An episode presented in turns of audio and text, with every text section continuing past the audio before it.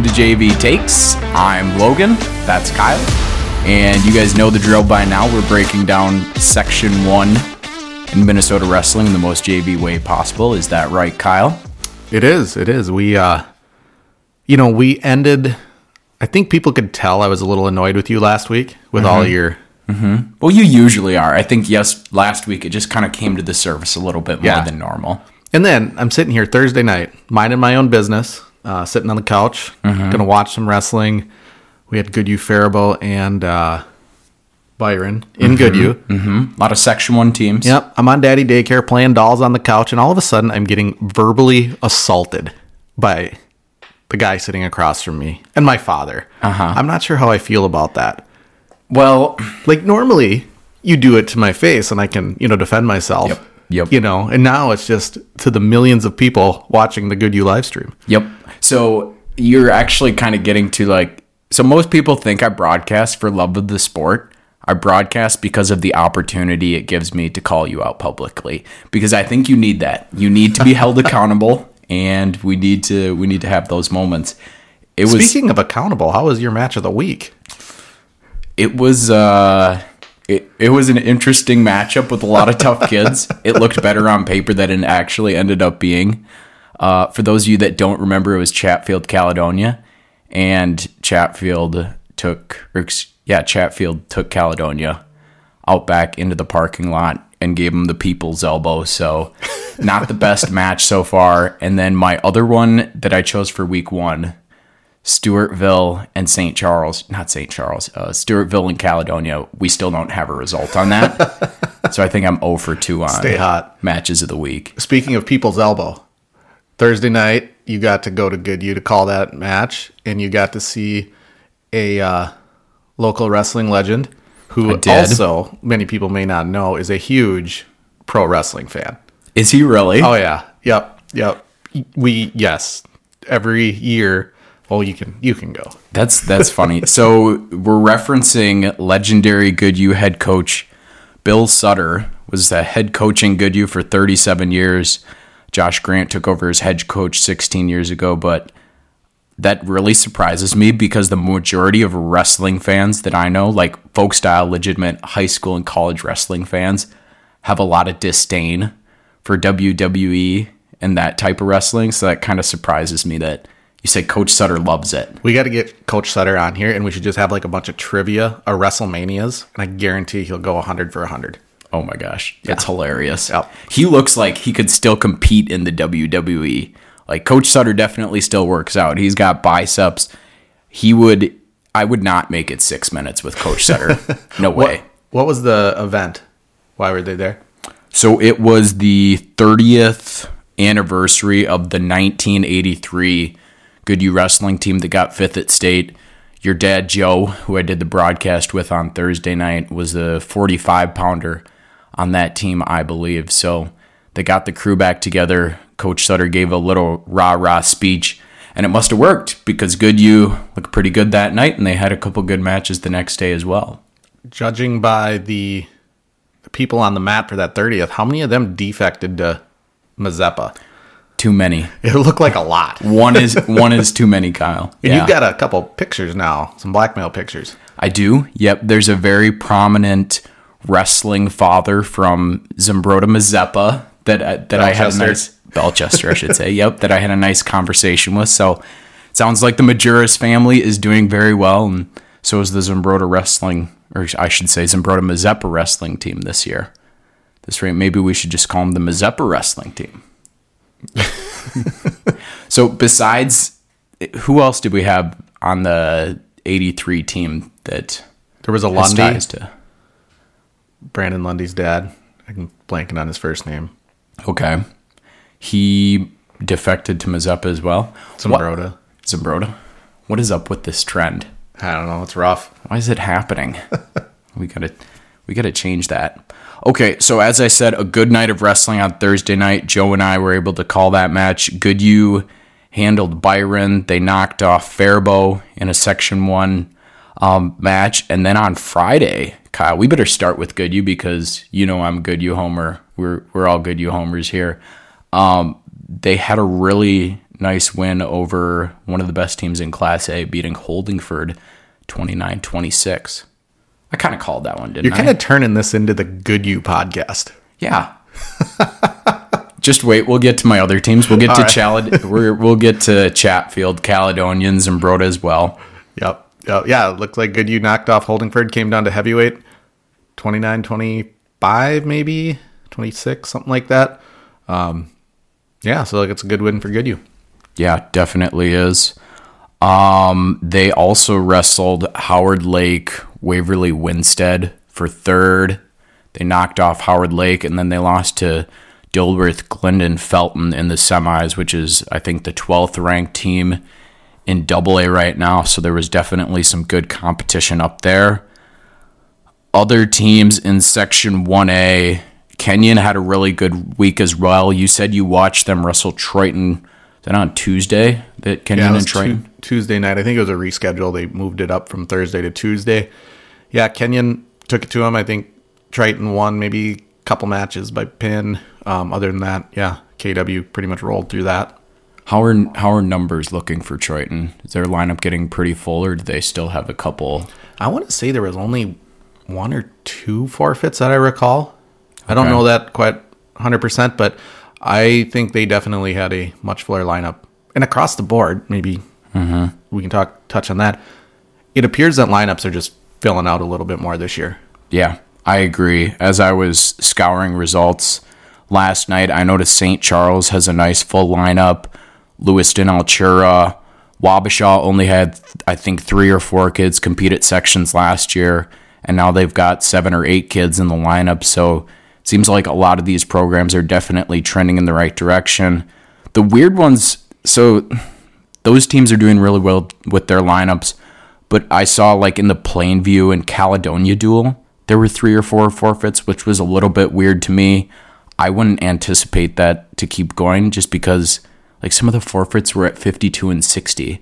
And I feel like any program can just kind of go and get a fifty-two or sixty pounder from the dollar store, but I don't know. So, well, we better eliminate a weight then and there if there's forfeits around that. I mean, that's the logical sense, right? Eliminate a weight class, fill them out. That makes the most sense yeah, to me. Yeah. Yep. Get it down to like eight or nine or yeah, something like yeah, that. Yeah. Three. Why not three? Yeah.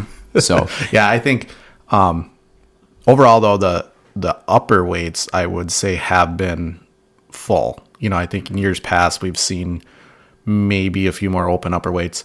Uh, so, I don't know. I guess it's technically correcting itself there. And then early in the season, you have just a ton of kids that aren't at the right weight, coming off a football injury, um, you know, maybe got in trouble with the law, whatever. There's all kinds of options out there on why people might not be in there. So, sure, it'll work itself out. And mm-hmm. I think by, uh, by usually by about those holiday tournaments, which we're going to be coming up to here in the next week or two, I feel that's when you kind of really start seeing the full picture of where a team's at.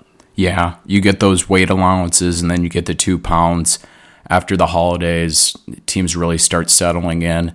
And, you know, before the season started, I was doing all this projecting of lineups, and now we've got the first wave of lineups, and then that hopefully second wave that's a bit more concrete will come here around the holidays. So back on Kenyon, they also wrestled on Saturday at an individual tournament up in Delano. They won that tournament with some pretty good competition. Mason Hansen was a champ at one thirty-three. Gavin Johnson is back in the lineup up at one fifty-two. That was nice to see. He went undefeated and won that tournament. And then also Will Van Epps won the two fifteen pound bracket. But note here that he knocked off number five ranked in Class A at one eighty-nine. Hank Meyer from Kimball. So Kenyon continues to roll. Will Van Epps continues to roll. And later in the episode, we'll mention they're going to have a very important Section one match later this week with Dover-Eyota. So staying in one A, Chatfield continued to cruise. My match of the week that we mentioned, they wrestled Caledonia and also Plainview. Aiden Miner, somebody who's off to a good start this season, he majored Alex Hendricks of Plainview. I I was a little bit surprised, I would say, to see Aiden Miner in the initial rankings just because he was at thirty-eight last year and his record, you know, was kind of around five hundred, but Chatfield sees some good competition throughout the year. And then jumping all the way up to seventy-two, he's had a great start to the season and, and really been a key cog in that Chatfield lineup. So props to him. Cale Schott is also back in there up top. And then Will Bolter, looks like he's still out at two fifteen for the Gophers doing his thing. So Chatfield continues to roll, Kyle. Yeah. What was the, I think Cal got a pin there. Was it just Densted got the only win Den- there? Yeah. Densted got a pin. It wasn't, it wasn't Roland. I don't think, I forget who it was. Oh, Jack Dornack. He pinned Jack Dornack at forty-five. So another nice win for Owen Denstad, and um, Carson Rowland also knocked off Isaac Blocker. Cale Bartels beat Braxton Lang, so Chatfield's winning in in really good fashion, and they're also having some impressive individual victories. Yeah, absolutely there. Who's on fire more? Chatfield or Zumbrota-Mazeppa? We'll find out. We'll find out. Um... Dover-Eyota, they had a good week as well. So touching on all the Section one A teams right away here, they went four and oh at Byron's dual tournament. They knocked off Mayo thirty-six twenty-two. That was the closest match they had. Other than that, they kind of they kind of cruised. Len, Landon Lennertz was back in the lineup, so it's good to see all these these stud football players getting healthy, finding their way out in the wrestling mat. And it looked like he notched his hundredth win this weekend. So congratulations to Landon Lennertz. Trivia question. Here we go. How many years in a row has Dover-Eyota won the Byron tournament? How many? Can you tell me how many years they've competed in it? No. Can you tell me how? Just answer the question. How many years? We don't have all day. We actually do. This is Sunday. Sundays are for wrestling podcasts. How many years has the tournament been around? A long time. I'm going to say... That's... So, Dover-Eyota was good last year. They were one of the top four teams in Section one. The year before, they went to state. You know, when you ask me trivia questions, I just give the guess and we move on. Let me see. They started having all the individual state champions in twenty sixteen. I apologize to all of our listeners right now. I'm going to say they have won it in twenty nineteen, twenty twenty, twenty-one, twenty-two... and twenty-three now. So I'm going to say, what is that, five or six years?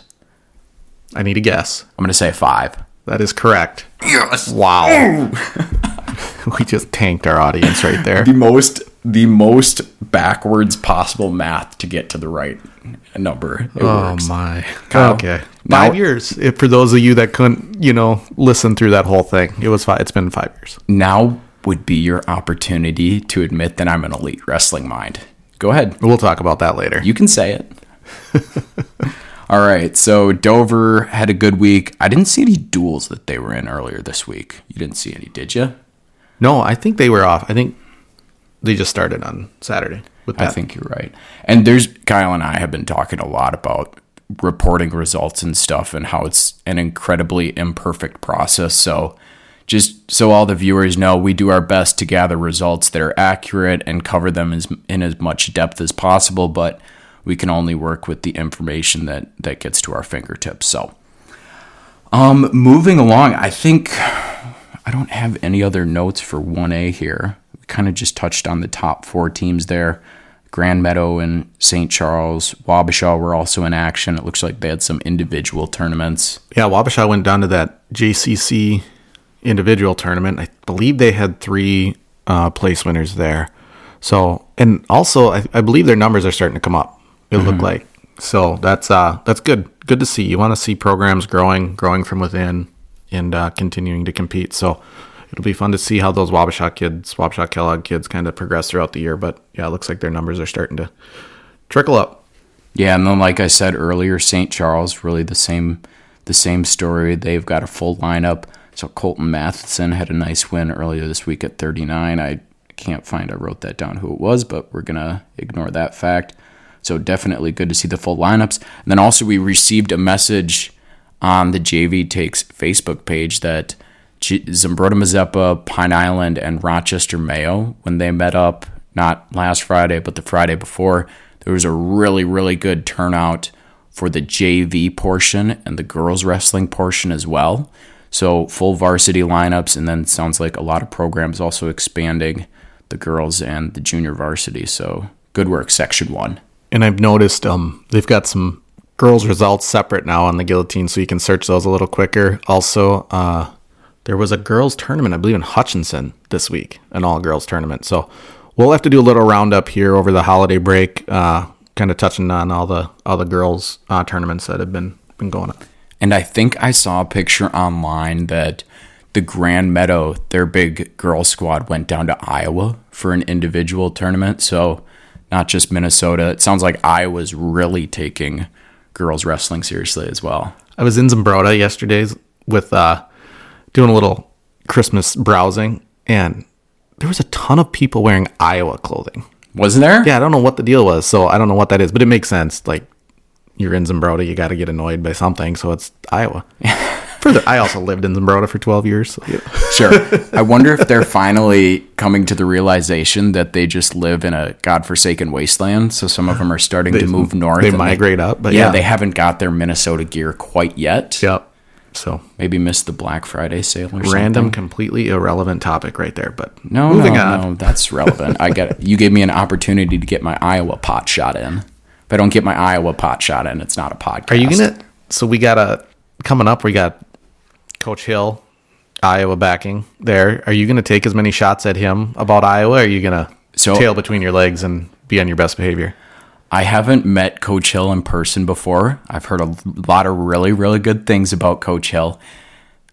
I'm going to ask... I'm going to lean on you in this one, Kyle. Do you think he could kick my butt? Like, could he take me out back here and teach me a lesson? He has two sons that are, like, I don't know, young. They mm-hmm. would destroy you. Okay. So maybe I'll be careful with yeah, that one. Yeah. But I don't know. When we had Bailey in here, I was still... Bailey weighs one hundred ninety pounds, and he's pure steel, and I wasn't I wasn't too afraid to poke at him. So we'll see what the moment requires. All right. Good. All right. So moving along, double A here. We did mention Byron briefly earlier. They were at Goodhue on Thursday night, dropped duels to Goodhue and Faribault. Tough start to the season for Byron. I think they were oh and three on their tournament Saturday at home. So, you know, props to them. They scheduled some really tough competition to start the season. I'm sure tides will swing in the right direction for them as the lineup starts to fill out. And then Ben Steele won his fiftieth match on Saturday. I saw a picture on Twitter. Congratulations to Mister Steele, just a sophomore, I believe. So a lot of wins left to be had for him. The other thing on Byron, um, was it Will Roth just got done playing in the All-Star game last weekend. Mm-hmm. So he's, what, four, five days maybe into practice. So it'll be fun to see how that, uh, once he gets his lungs under him and things like that, how he progresses throughout mm-hmm. the year. So yeah, he's a really good athlete. Byron's got some good upper weights, some kids that are rock solid. So it'll be fun to see how they shake out. Did uh, Coach Radke, you know, get you anything for calling their match, play-by-play? I, I'm really heartbroken. I didn't even get a handshake, Kyle, or oh, hello. Wow. I, what did you say? You must have said something on the podcast. I think it was making fun of him not shooting a deer. ah. I think that had something to do with it. No, Coach Radke was locked in. He's always he's one of those coaches that just always put his athletes first, so... I was also locked in in my own right on the broadcast with the great Joe Hunnicky, so we were both kind of full of responsibilities. Hopefully next time I run into him, he can, you know, buy me a Laffy Taffy. Or I suppose I probably owe him a Laffy Taffy from coming on the podcast. And dealing with you, yeah. And dealing with me, yep, yep.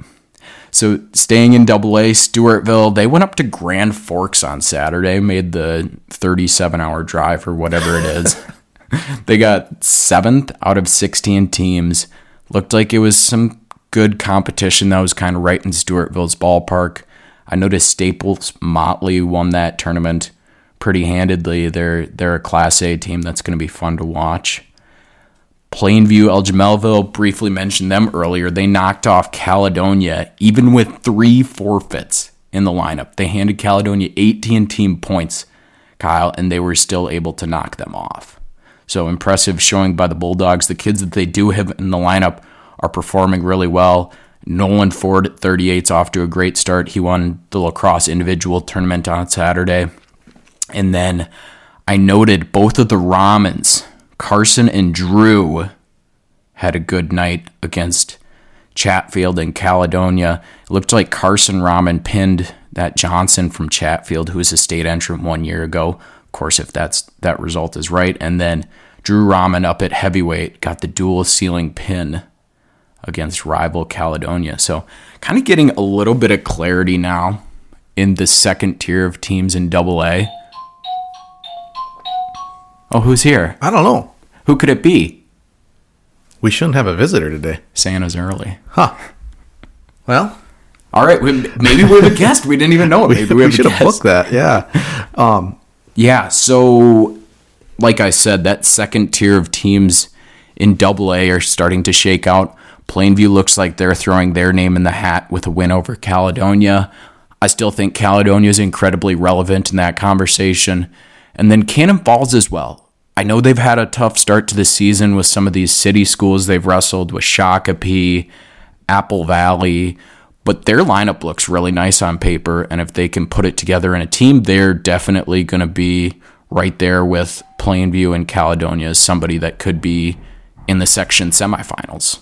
So, yeah, absolutely. Um, Cannon Falls appears to really be putting together a nice team. Uh, we've got some preview here coming up with Cannon Falls that I'm kind of excited to see where that where that goes. Mm-hmm. Definitely. And Pine Island, Stewartville will be relevant in that conversation as well. Just looking through my Double A cheat sheet here, I think those are kind of all the teams at this point that are going to be trying to get into the section semis in Double A. So on Caledonia for a second, it seems like they're maybe just going through a little bit of growing pains as they try to replace last year's senior class. They've dropped a couple duels, Zumbrota, Chatfield, Plainview now. So, like I said last week, they've got those bodies. Just a matter of, you know, learning what their identity as a team, maybe J V wrestlers learning what it's like the first time to be a regular in the varsity lineup and just trying to build some of that consistency. So, I think that's a challenging position for a team to be in, and at the end of the year, they should be right there in the Double A conversation. What did they always say? You make your biggest gains in football from week one to week two. I think in wrestling, some of those those gains take a little bit more time. You know, mm-hmm. you get through a couple duels, you get through a couple individual tournaments, and now you've kind of seen what you have and what there is to kind of build on. And and I... completely agree. I think Caledonia is going to be at a completely different spot by the end of the year than they are today. Agree.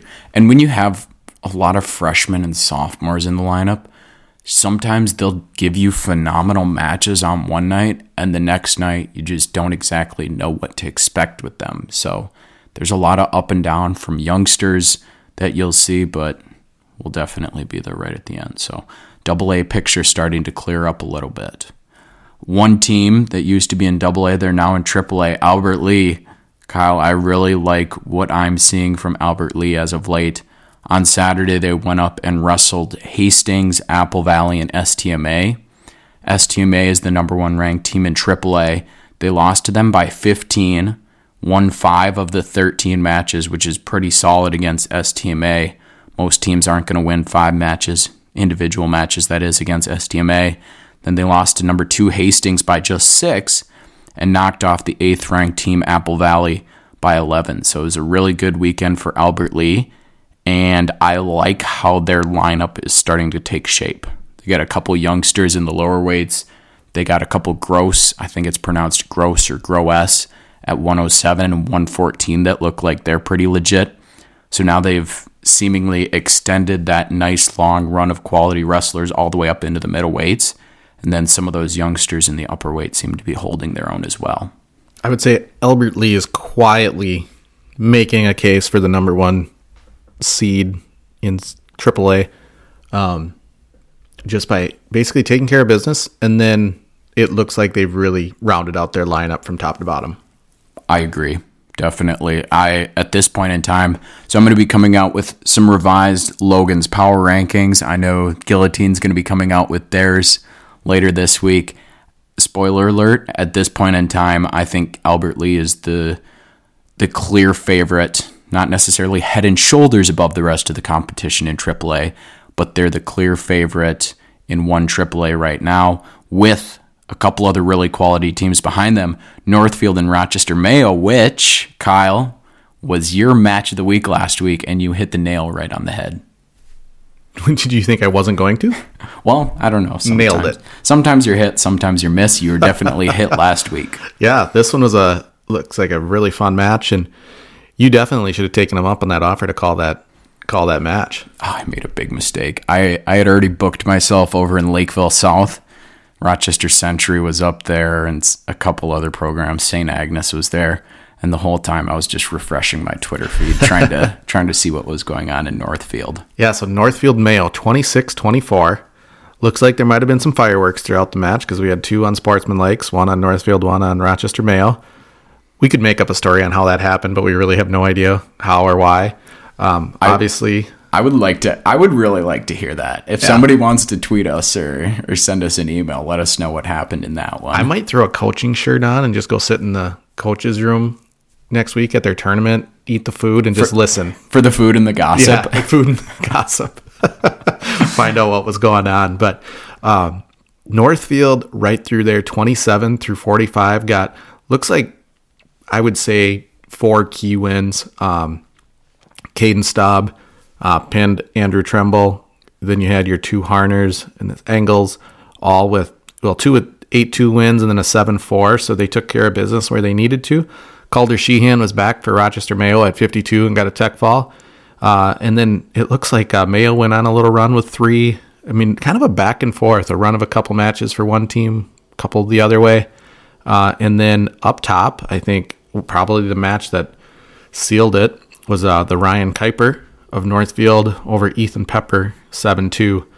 And uh, yeah, that locked her up for him. So that would have been a, a great match to see. And I think Northfield, this is a, a fun person to watch. We got to see her watch, but Callie Greiber uh, from Northfield started the duel off with a pin. And uh, yeah, so Northfield, I think, is putting together a really nice duel team. Like somebody called last week. Mm-hmm. I don't know who that was. You remember? Somebody called us? Called. Somebody called the match? Called it. Yeah. Uh, I have no idea. Yeah. We'll have to listen back to the episode and give credit where credit's due because I would never want you to be shorted credit comp. Correct. So yep. We'll listen back to that one. I agree with you, though. I really like how their lineup is looking. And I've said this before, but they are young. Like both of these guys up top, Owen Murphy and Ryan Kuiper, both just juniors. So that's a rock-solid foundation. And then you got your Harners in the lower weights. Callie Greiber that you mentioned is just phenomenal. She was a girls state champion last year. I, Kyle and I were talking about this before we press record. I don't think I've seen her lose a match yet this year. So she is just a key cog as well. And this is a lineup that's sustainable for not just this year, but the years to come. And I think Northfield's going to be relevant in the triple A equation for a while. When does Northfield and Albert Lee, do you know when they wrestle? That's a good question. I do not. I was just thinking about how those two teams match up. If Northfield can keep it close down low, which is a really, really tough ask when you're wrestling Albert Lee, they might have a shot. But, man, Albert Lee just has those hammers all the way up to, you know, forty-five, fifty-two, sixty. Did you forget to tell me you sold your vacation house in Caledonia and you just bought one in Albert Lee? Wow. I'm... I'm in on Albert Lee. Apparently. after So after what they did on Saturday, keeping it close with Saint Michael and Hastings knocking off Apple Valley, given Apple Valley isn't the Apple Valley of years past, I'm in on Albert Lee. I'm ready to buy a Tiger, Albert Lee Tigers wrestling sweatshirt for the holidays. I'll get a Northfield long sleeve and we'll we'll debate there. So yeah, we can do that. We can do that. So a little bit more in triple A here. Faribault was in Goodhue on Thursday night. They dropped a match to Goodhue. They beat Byron. They had a couple individual accomplishments that was tweeted out by their Twitter account. By the way, whoever runs the Faribault Twitter account does a phenomenal job.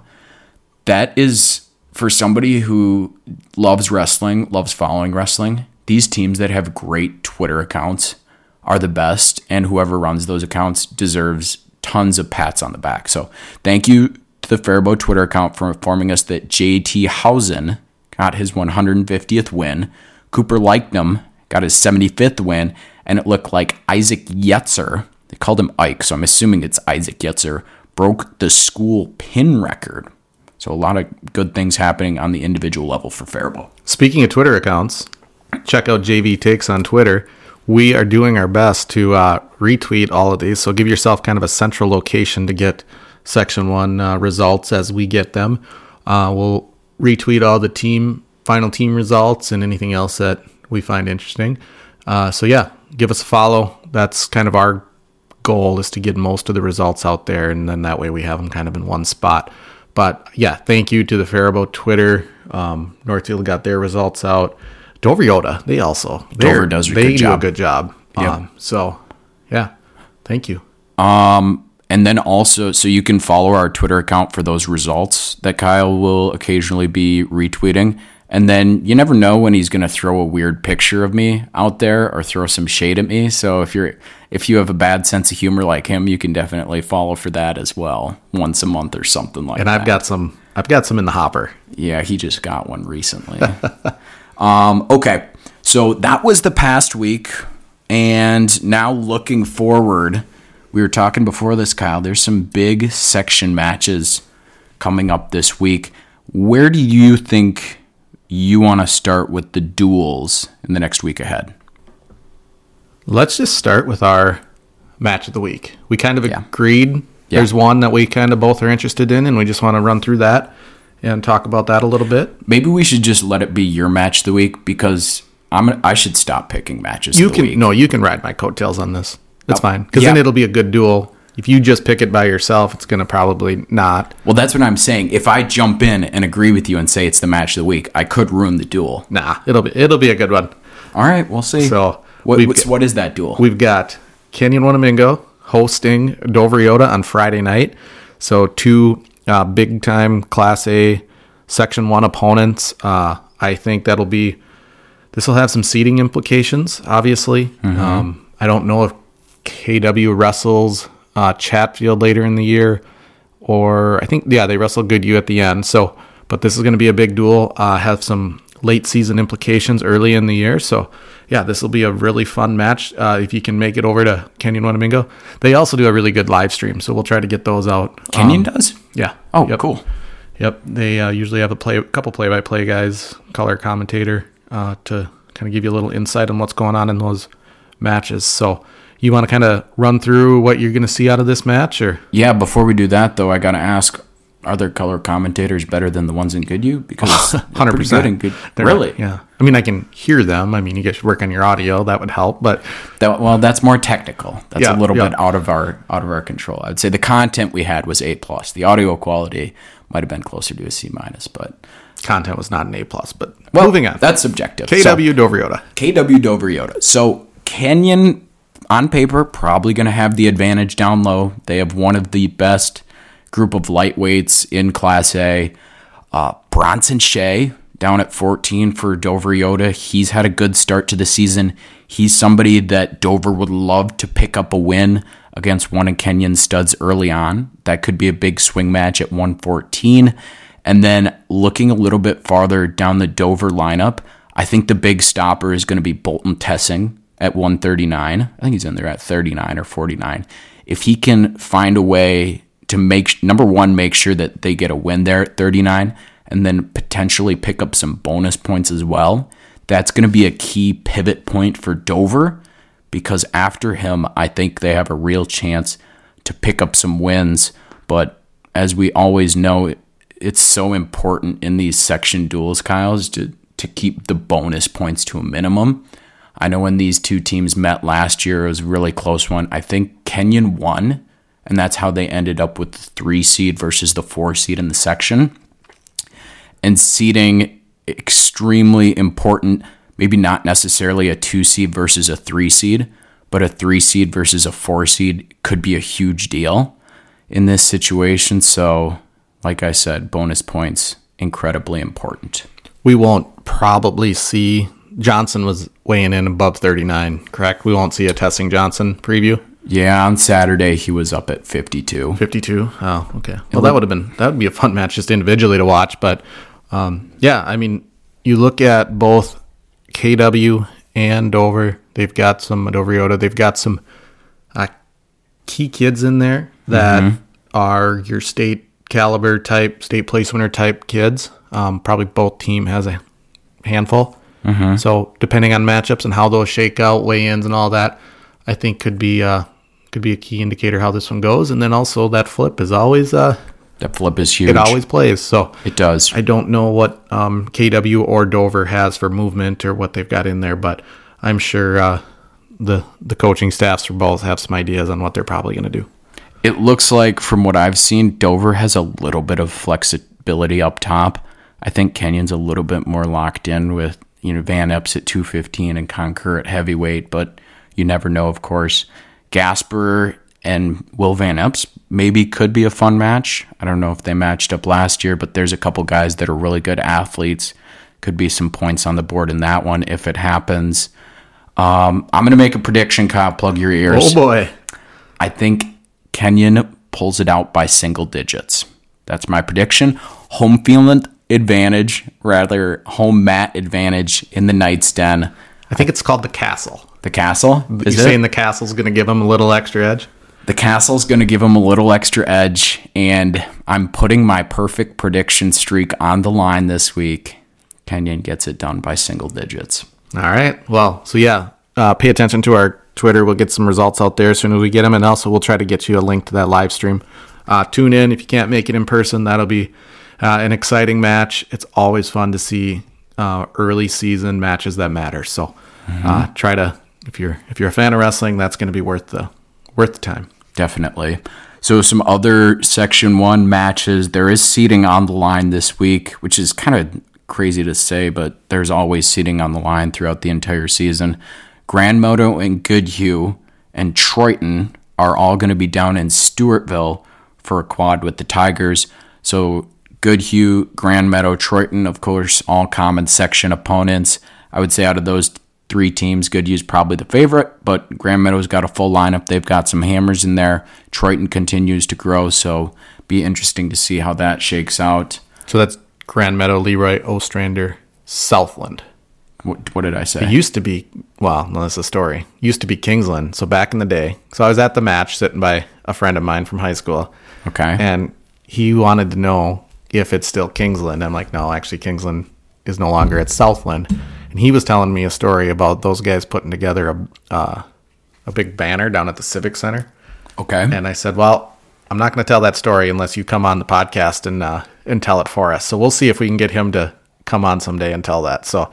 But then he also told me he o- he's only listened to one episode, mm. so I got after him for that. Sounds like kind of a casual. Yeah, yeah. Mm.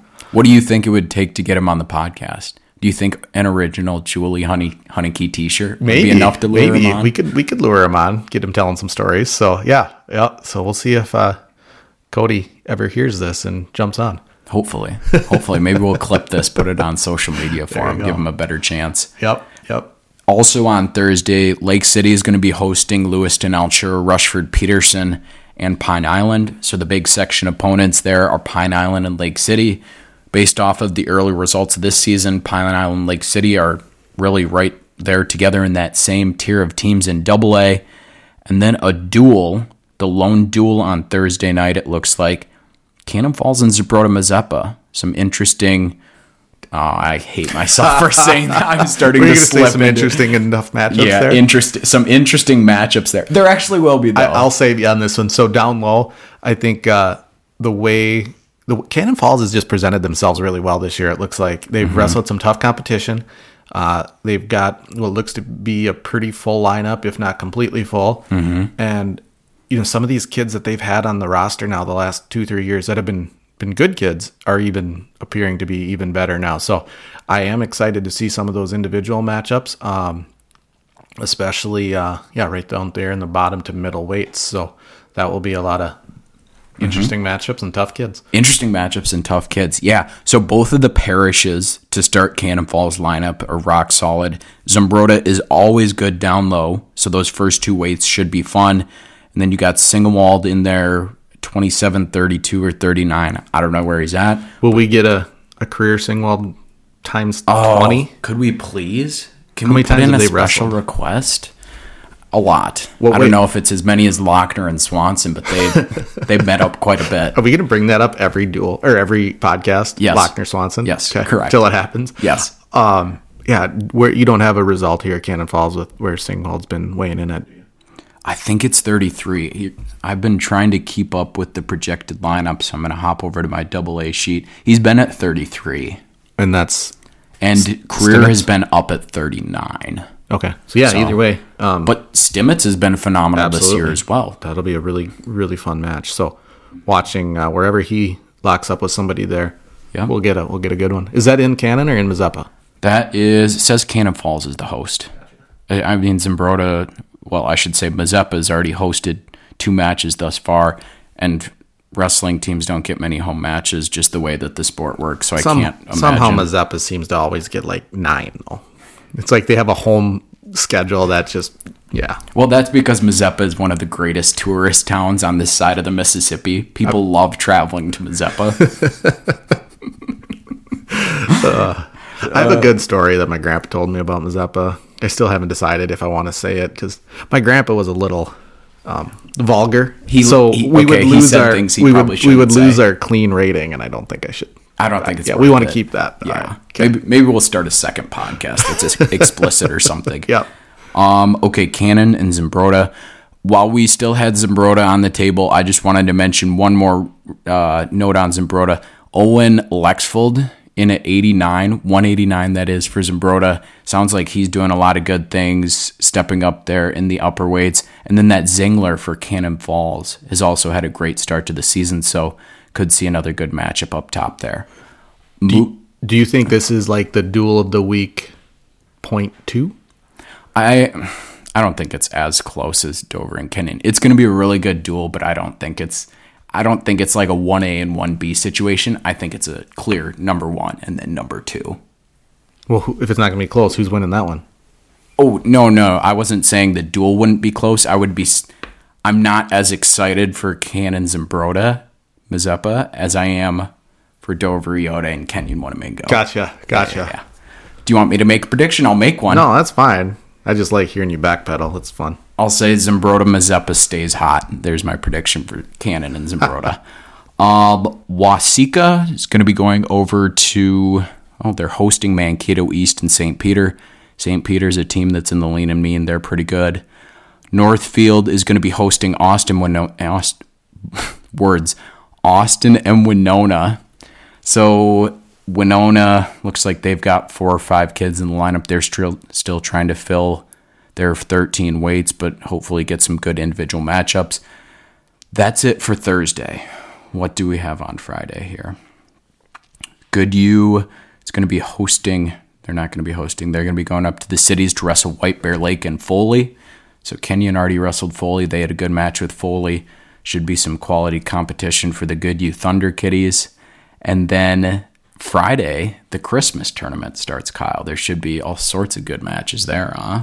Yeah, do we want to touch on that individually, go through the duels, and then we'll kind of go on the last two? Well, actually, there's three individual tournaments we can kind of talk about. Yeah, why don't we touch on those individual tournaments before we get into the Christmas tournament? So are you would one of those be the Fillmore Central tournament? Sure. So that's always a pretty good one. It looks like Chatfield's going to be there, Grand Meadow, La Crescent, Lewiston Altura, John Marshall, Triton, Wabasha, Winona. Is this legitimately all Section one teams and Ellsworth? I was going to say, I think Ellsworth is the only non, according to this, that we're looking at. Yeah, this holiday tournament down in Fillmore Central. Yeah, so there's going to be all sorts of Section one matchups there. John Marshall. Oh, yeah, no, they're Section one. They are Section one. Duh. Don't forget about the Rockets. Um, I wonder how long this tournament's been going on. I feel like back in the day, I even remember this one. In the Pulse Bulletin results and all that. So mm-hmm. This is kind of cool that this one is basically a Section one tournament. It really is. You're going to be attending, right? Um, I will be checking the results on track wrestling. In that way, I'll be attending. Do they have track wrestling or internet down there? That's a good question. I'm not going to take shots at Fillmore Central. I'm sure they have internet we down there, ask. And there's I'm a, sure they do a phenomenal job with it. There's them. A coach in Goodhue that is from Fillmore Central, Lanesboro, Maple, Canton. I'm not very familiar with the Goodhue coaching staff. Could you enlighten me? We should ask him if they have Internet. The abilities to put it on track down there. Uh, I'm sure they do. It it looks like Chatfield's probably the clear favorite there to win that one. Yeah, I think beyond Chatfield, you look at the rest of the teams in that, where those will come in individually, you know, for the individual team scores, I think will be pretty kind of fun to see. Who do you think's the number two team there? That's a really good question. I think beyond Chatfield, a lot of these teams are kind of on a level playing field. I would say probably Ellsworth, Grand Meadow, Leroy, Ostrander, Southland, and LARP would be that next tier of teams for me, just because I know those three all should be bringing full lineups, and then Grand Meadow and LARP both have a couple, more than a couple hammers mixed in. So I'm going to say those three teams would be in the next tier for me. Grand Meadow, Leroy, Ostrander, Southland will have a couple individuals that should be there with Chatfield, hopefully in the finals to get a, a quick early season look. Um, Wistie, uh, what's Cale, the, uh, Cale Smith? Yeah, there we go. He's just an yep, yep just an eighth grader, I think, right? Yep. So Smith that'll is. be that'll be a good look at G M L O S. We haven't seen really them a whole lot with some light competition yet this year. Nope. And then LARP is going to have a couple Zabrowskis down low. They've got Tukouts there in the middleweights. So they're going to bring some good individuals as well. All right. Other tournaments on Saturday, Trinity School at River Ridge. Saint Charles is going to be going up there. Stewartville there as well.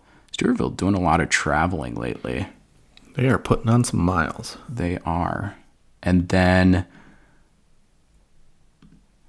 I think that's all. I think that's all for Saturday tournaments. Oh, no, it's not. I missed a bunch of them. The Northfield tournament. Kyle, why don't you touch on the Northfield tournament? Yes, Northfield over there. Uh, Lake City. Let me pull it up here. You just threw me for a loop. You were supposed to keep talking. I can keep talking for a little bit Why more. Why do you so do that to me?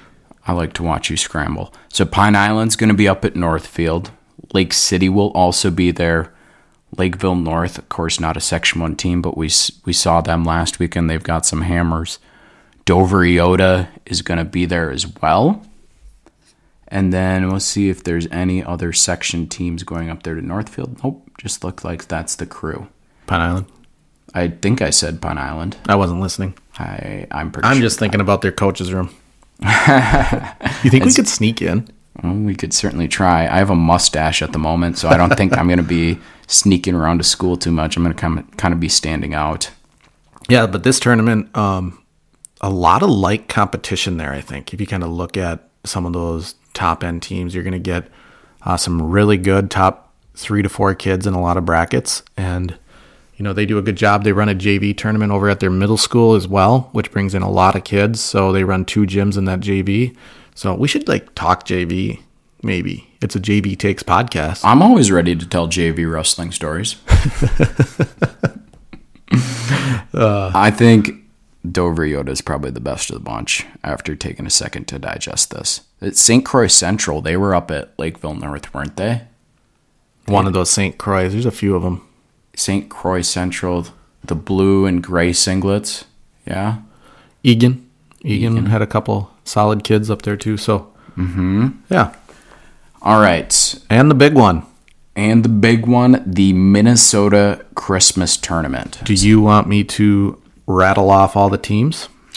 Every single, all thirty some, or do we want to focus on the Section one teams? It's your day. I'm just living it. I want to go through, I, I want to just briefly touch on which team placed highest last year, and then I want you to fill in the cracks for me, okay? So, Simley won it last year. Saint Michael Albertville was in a near second. Hastings got third. So, there is three of the top teams in the state right away. Kaukauna, Wisconsin placed fourth last year. New Prague was a state finals team. They got fifth. Eden Prairie was sixth, and then the first Section one team last year came in at number seven. I'm wearing their sweatshirt right now, Cass and Manorville. That's right. Cass and Manorville, the, the highest placing Section one team last year. And then who else can we expect to see there from Section one? I'll rattle through the teams here because I think what I didn't realize is there is no Wisconsin teams here this year. Oh, really? Uh, we've got a few North Dakota and one South Dakota, so... Do you think that has to do with the weight changes or just coincidence? Oh, hold on. Helps if I'm in the right tournament. I was looking at the Rumble. Disregard. Okay. That okay. didn't make any sense. We can delete that out. All right. twenty twenty-three. We should map that in. Christmas tournament participating teams. Albert Lee, Amory, Wisconsin, Anoka, Apple Valley, Becker, Brandon Valley, South Dakota, Byron, Cambridge, Santee, Coon Rapids, Eastview, Eden Prairie, Farmington, Forest Lake, Hastings, Holman. Can we confirm a guest maybe from Holman in the upcoming weeks? Uh, Homestead, Wisconsin, Casson, Manorville, Menominee, Menominee, Minnetonka, Woodbury, Wilmer, West Bend, Wayzata, Watertown Mayor, Waconia, Saint Michael, Stillwater, Saint Thomas Academy. This sounded better in my head until I started doing it. Saint Francis, Simley, You're Shakopee, in on it now. You can't stop. Scott West, Rochester Mayo, Prior Lake, Plainview, Elgin, Millville, Park, New Prague, Mound West Tonka, Mounds View. Okay. So Metro. Uh, what I'm hearing from Section one, Casson Manorville, Albert Lee area, Rochester Mayo, Byron. Did I miss any from Section one? I don't think so. Last year's outstanding wrestler, Kyle. Any guesses? I'll give you a hint. Berge. Nope. No, that's two years He's ago. Not from Section one. Braun. He, he graduated, but he's still wrestling in Minnesota, and he's absolutely lighting it up right now. Oh, for Waconia. The Gophers. Yep. yep. Max McAnally. There you go. Yep, he was last year's outstanding wrestler. If I... Kyle, pose the question to me. Ask me if you th- if I think Casson is going to do better or worse than sec- seventh place this year. Is Casson Manorville going to do better or worse than seventh place? I think they're going to do just a little bit better. I think they can creep into the top five. Simley graduated a ton. Hastings graduated a ton. Kakana, it, are they still going to be there? Do we know if Kakana is going to be there? Still? They're not listed, no. No, Kakana's not listed. Okay, so I think there's some spots at the top that are opening up. Casson Manorville, I think they're going to creep higher than seventh. Last year, Albert Lee was nineteenth. I also, after another year of growth, I'd expect them to place a little bit better. They could have like two, three kids in the finals, which would be super fun. Um, Rochester Mayo, good for them for taking on the competition. They've got a couple hammers. It'll be fun to watch Calder Sheehan, somebody like that. See how far they go. And then another team, I'm getting a little bit out of our area, but I, I announce wrestling matches up on the south side of the city, so I kind of like these teams as well. Shakopee was seventeenth last year. I think they have a real chance to jump up as well. They're one of the top five ranked teams in triple A right now, so be a I, lot to watch. I think the other team that's probably going to be, well, we'll see, but Mounds View. Mounds View's sure. got some absolute studs. Oh, they're going now. And they're in. So that'll Ooh. be a you didn't you tuned me out, didn't you, when I was listing the teams? I'd tune you out ninety percent of the time. But I think Mounds View is one of those teams that might not be on some casual fans' radar, so we'll see where they come in at. Yep, Mounds View, definitely fun to watch. All right, Christmas tournament. And we decided that that was at the Mayo Civic Center, correct? That is correct. We don't know about live streaming, do we? Or anything like that. I would guess the finals have to be somewhere. Maybe I believe pay it, for them. I honestly, I believe it used to be on Track, or it might still be on the Trackcast or the Flow, however that, because okay. it's sponsored. I think it's literally called the Flow or something. Yeah. Watch live Flow Wrestling. So powered by Matt Boss. I mean, wow! If you don't have two of the biggest sponsors right there in wrestling, you how's that been going?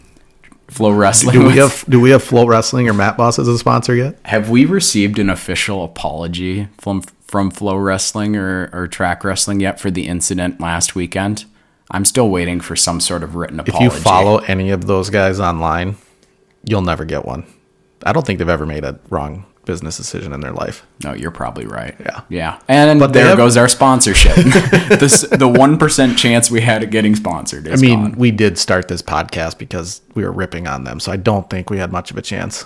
No, anyways. No, I didn't think we did. Nope. Speaking of people who get ripped a lot, uh, new rankings come out this week. So I think there's going to be some movement in single A. I'm going to start in single A if that's okay with you, Kyle. I think...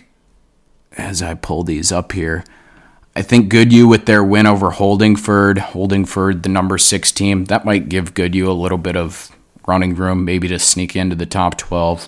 Who knows? But how do you view that? How do you? How would you, if I said you're Roger or John or the mm-hmm. triple A guy, Mm-hmm. How do you view teams that... Hans, pretend- Hans is the Hans? triple A guy. We can't forget Hans. Hans, there we go. He's new, right? He is relatively new. Okay. I don't know how new. So how do you view, as you look forward into rankings and you claim you're going to do some more power rankings and update it and all that fun stuff? Mm-hmm. I thought you were going to do a blog post once a week, too. Yeah, I was. All right. So we'll see if we actually get this. But so as you're looking forward, how do you view teams not at one hundred percent or teams not at the right weight? Does a win matter? I have a feeling you don't really value wins. Okay. So we were talking about this a little bit earlier. And kind of what I said is that when it comes to seeding things at tournaments, previous results are concrete. So hypothetically, let's say Team A beats Team B, but Team B says, well, we were missing five or six different starters. When it comes to seeding, that's just too bad. If you lost to that team in the past, you have criteria over them. But it's a different conversation when we're talking about um, when we're ta- when we're trying to project whether or not two teams, which team has a better chance of winning, right? That's a fair entry into the conversation when we're talking about Team B's second shot at beating Team A. Team B actually has those teams, then it's or those wrestlers back, then it's a completely different conversation. Rankings are a separate thing, and it's kind of a combination of the two. If it was me, I think I would go hard with the team that got the win in the past would get the edge over the team in the rankings. How do you feel about that? So if you were here for algebra today, I think with all those A's and B's and minuses the C, I think we just did it. So, mm-hmm. yeah, no, that's fair. That's your opinion. It's probably not right, but it's your opinion. I mean, if a team has happened to miss five guys and they were sick that week, I guess you kind of got to factor that in, don't you? Sure. Even in seeding? Mm-hmm. No, I think that's... I think there's a lot of different ways that I you already can do got rankings. You talking back, back talking here. Oh no, just kidding. So, what would you do if you were the ranker here for single A, Kyle? Goodhue right now is in the lean and mean. Holdingford is the number six team. Goodhue just knocked off Holdingford. What best would you about, do? Best part about this is I'm not, and you're a rankings guy, so I just get to ask you your logic behind it. So you would just avoid any sort of ranking. You would fold up shop. Pretty much. Okay. All right, that's, that's All right, fair so enough. I completely derailed your uh, rankings discussion, but you think there's going to be some movement? I do think there's going to be some movement, yep. Chatfield, across all classes? Across all classes. Chatfield, they came in at number three initially. They've had a hot start to the season. They could make a case for the one or two spot, but I don't think Jackson County Central or B B E have any done anything to deserve to be moved down. That's... Kenyon Wanamingo and Dover match could have implications on the rankings, although I think rankings probably come out Thursday and that match is on Friday, so that won't be until the following one. So Class A, I'm going to pull up Double A very quickly. So do you think you got? You think when it all gets shook out, top three are going to stay the same in Single A? Yeah, there just hasn't been enough head-to-head competition there. Like Jackson County Central hasn't lost a bad match, or B B E hasn't lost a bad match, and Chatfield hasn't gone and knocked off a Cass and Manorville or somebody like that. So for me, the movement requires significant action, whether that's a bad loss or a great win. In Double A, Cass and Manorville started as number two. I don't think there's going to be a lot of movement there. Simley's probably going to stay in the one spot. Becker's had a good start to the season. I think one, two, three probably stays the same there. I could see Zumbrota-Mazeppa maybe moving up. I don't think that individual tournament results are really all that relevant to rankings, do you? Like with Watertown Mayor sitting there at sixth, Zumbrota went up to the individual tournament for Watertown Mayor, and they got first and blew them out of the, the water team points-wise. Do you think that's really relevant in rankings? Somewhat. I think so. It shows your depth. I mean, it might not be matchup duel based, but I think it still shows depth across where you have, you know, your your top place winners are scoring the most points. And if you can get your middle of the road guys a few more points in there, I mean, that does show your team depth. But mm-hmm. So like with college, they'll do team tournament rankings and then team dual meet rankings. I wonder if these these high school ones, they don't specify, but this has to be more for dual meet, right? It's dual, yeah. Yeah, dual meet. Okay. So it literally says high school top team. Sure. So Zumbrota-Mazeppa maybe could move up a little bit. I see absolutely no reason that they should move down with the hot start they're off to. So you're keeping them up. You're just moving them up slightly. Zumbrota? Absolutely yeah, yeah, blowing yeah. out everybody, and you're not really going to take that into account. Um, I am. So personally, if I was doing the double A rankings, I wouldn't want to, just because John Allen does a phenomenal job. Props to John. I would move Zumbrota-Mazeppa up to six because I'm a Section one homer, and also because they're off to an incredibly hot start. I That's wouldn't, it? I wouldn't go to move them ahead of Dawson, Boyd, Lockley, oh. Parley, Montevideo, because they've had a good start Take to the season stand, as well. Logan Brewer. Six. You, off mic, you're like, okay, wow. Okay, moving on. So Zumbrota-Mazeppa, I think, could be as high as six, as low as eight. We'll find out on Thursday. Triple A, who's going to be the big mover there? I you're think, you're waiting for me to say something aggressive. I see that look. I just want to go back on how you just completely say one thing when the mic is on and another thing when the mic is off, but I won't. Uh, we'll just move on. Uh, Rochester Mayo is the only Section one team to start the year in uh, the Triple A rankings. I think they, they'll fall, uh, maybe fall out completely. Um, getting the lean and mean there. Albert Lee's got to come up. I think Northfield and Owatonna as well. We haven't talked much actually about Owatonna. Um, Owatonna is just going about their business, beating the teams they should. Not really any fanfare early on in the year. Uh, so I think we're going to get a better picture of that as they kind of ramp ramp it up into some of these bigger tournaments. Definitely. Owatonna, they're doing what they should. They're beating the teams that they should. They did wrestle Simley and Anoka last weekend. I think they knocked off Anoka. I have to go back and double check on that one, but they're beating the teams that they should. Their lineup maybe looks a little bit different than I anticipated. There's some names in the middle yet that I haven't quite seen that uh, at some point should jump into the lineup. You mentioned Northfield as a big mover up. I wouldn't be surprised to see them hop into, you know, the eleven twelve spot. And John or Rochester Mayo dropped down into the lean and mean, like you mentioned. Albert Lee, how aggressively would I move Albert Lee up in the rankings, Kyle? I'll even take a stand here. They need to be top top seven. I yeah, they have to be in front of Apple Valley. Apple yep, Valley's yep. eight. They beat Apple Valley. Yep. Yeah, they gotta they gotta start moving up the board. Park is really good. So yeah. it's it top. Top teams in Triple A, just quickly. Saint Michael Albertville is not going anywhere. They're number one. Hastings is number two. Albert Lee only lost to them by six. Mounds View and Stillwater are three and four. Shakopee and Eden Prairie are both five and six. Park is seven. I could see Albert Lee jumping to the eight spot, but I think their ceiling is higher than that. Yeah. I think for now, eight's fine, but I think their ceiling is closer to five. Yep. I completely agree, which is weird. That felt weird. Fun, fun fact, my brother-in-law, the one that, oh, also two brother-in-law stories. One says, don't come to Christmas because I will destroy you. Was that the one that you called out yep, on the podcast yep, last so week? Okay. That could get, that could be interesting. The other one that refers to us as Bob Ross of podcasting, mm-hmm. so I see Farmington here, and this is why it, it reminded me of this. His son is a four-year-old trying wrestling for the first time, and guess who his coach is? You're never going to guess it. Give me a hint. Some Z M grad oh four.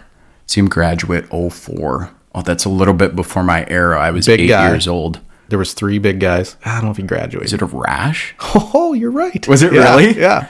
Kevin Rash. So okay. Um, I had to send the, the link to the podcast. He wants to wants to listen. So heck yeah, yeah. Get small. Him. It's small world. Yep. Yep. So so those the Rashes were good wrestlers oh. for Zumbrota-Mazeppa. I think Stu was uh, a little bit closer to my era. He might have been a graduate like yep. two thousand eight, two thousand nine. Zach goes, do you do you remember him? I'm like, yeah, my neck's still sore. I got headlocked my senior year, and it, oh, yeah, permanent damage done.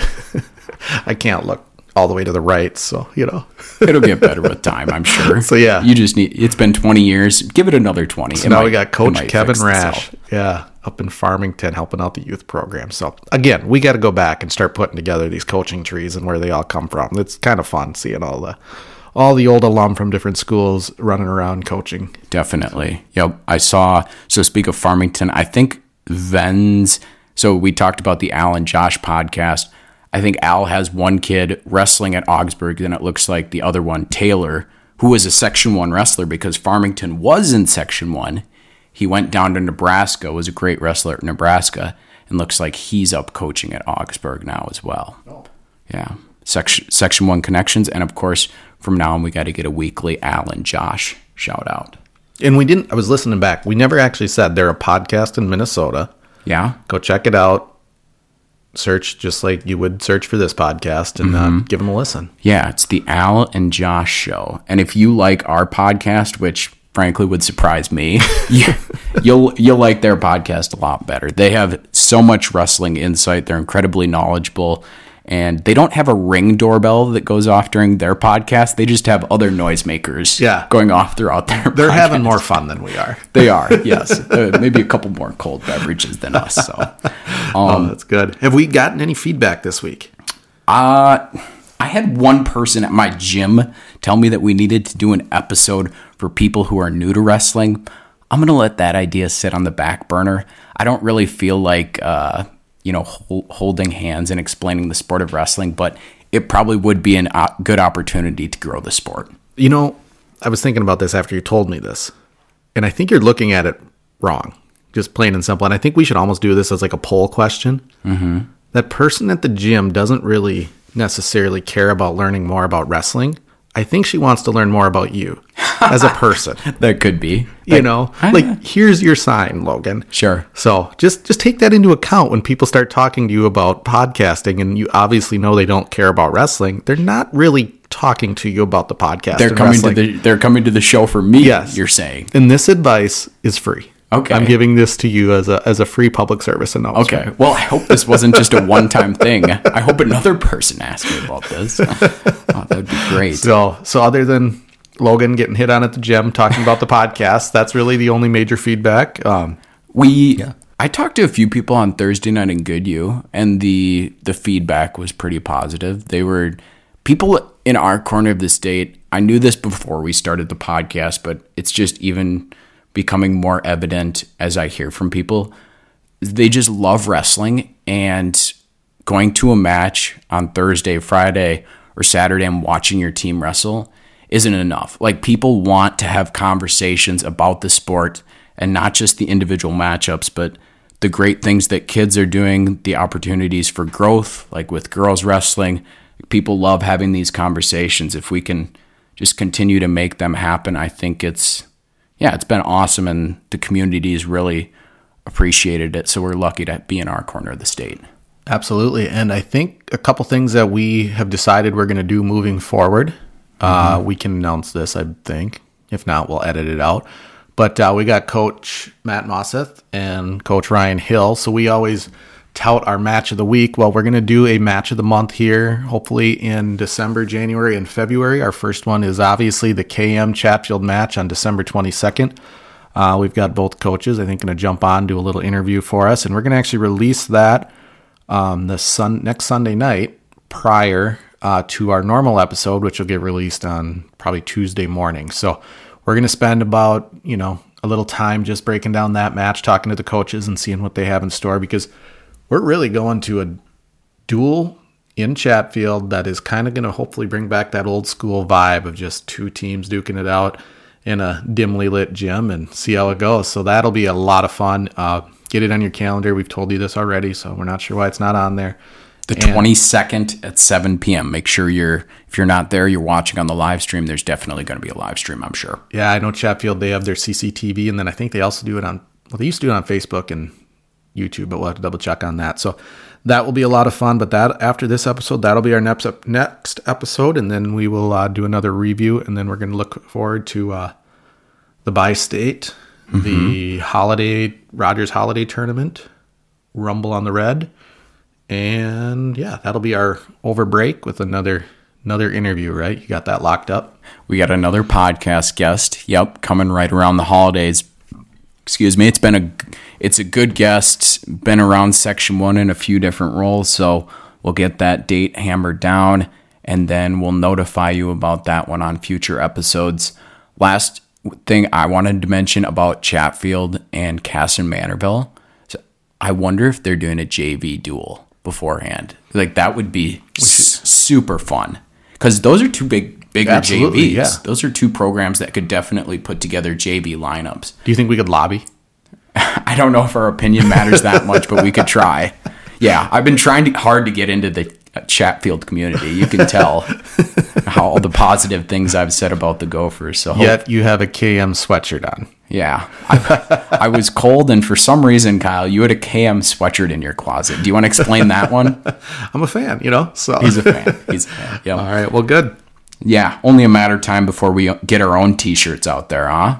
That's right. I think we should. Uh, my mother has started the process of connecting us with a uh, local business to get some T-shirts and apparel made. So we're working out the logistics, but hopefully we can get a, a store up if anybody wants to jump on and grab a, a J V Takes hat or shirt or something fun. Yeah, support any, the brand. If anybody's crazy enough out there to walk around in a J V Takes, I like how she did make the stocking hat. The first one's camo, so we can kind of blend in if uh you know if I'm in Mazeppa or you're in K M or something like that. So right, keep you safe down in Mazeppa. Yep, that's right. Don't want right. to send you there alone. Mother's always looking out for us. Always, always. So, all right, I think that's a wrap here, Kyle. Are we good?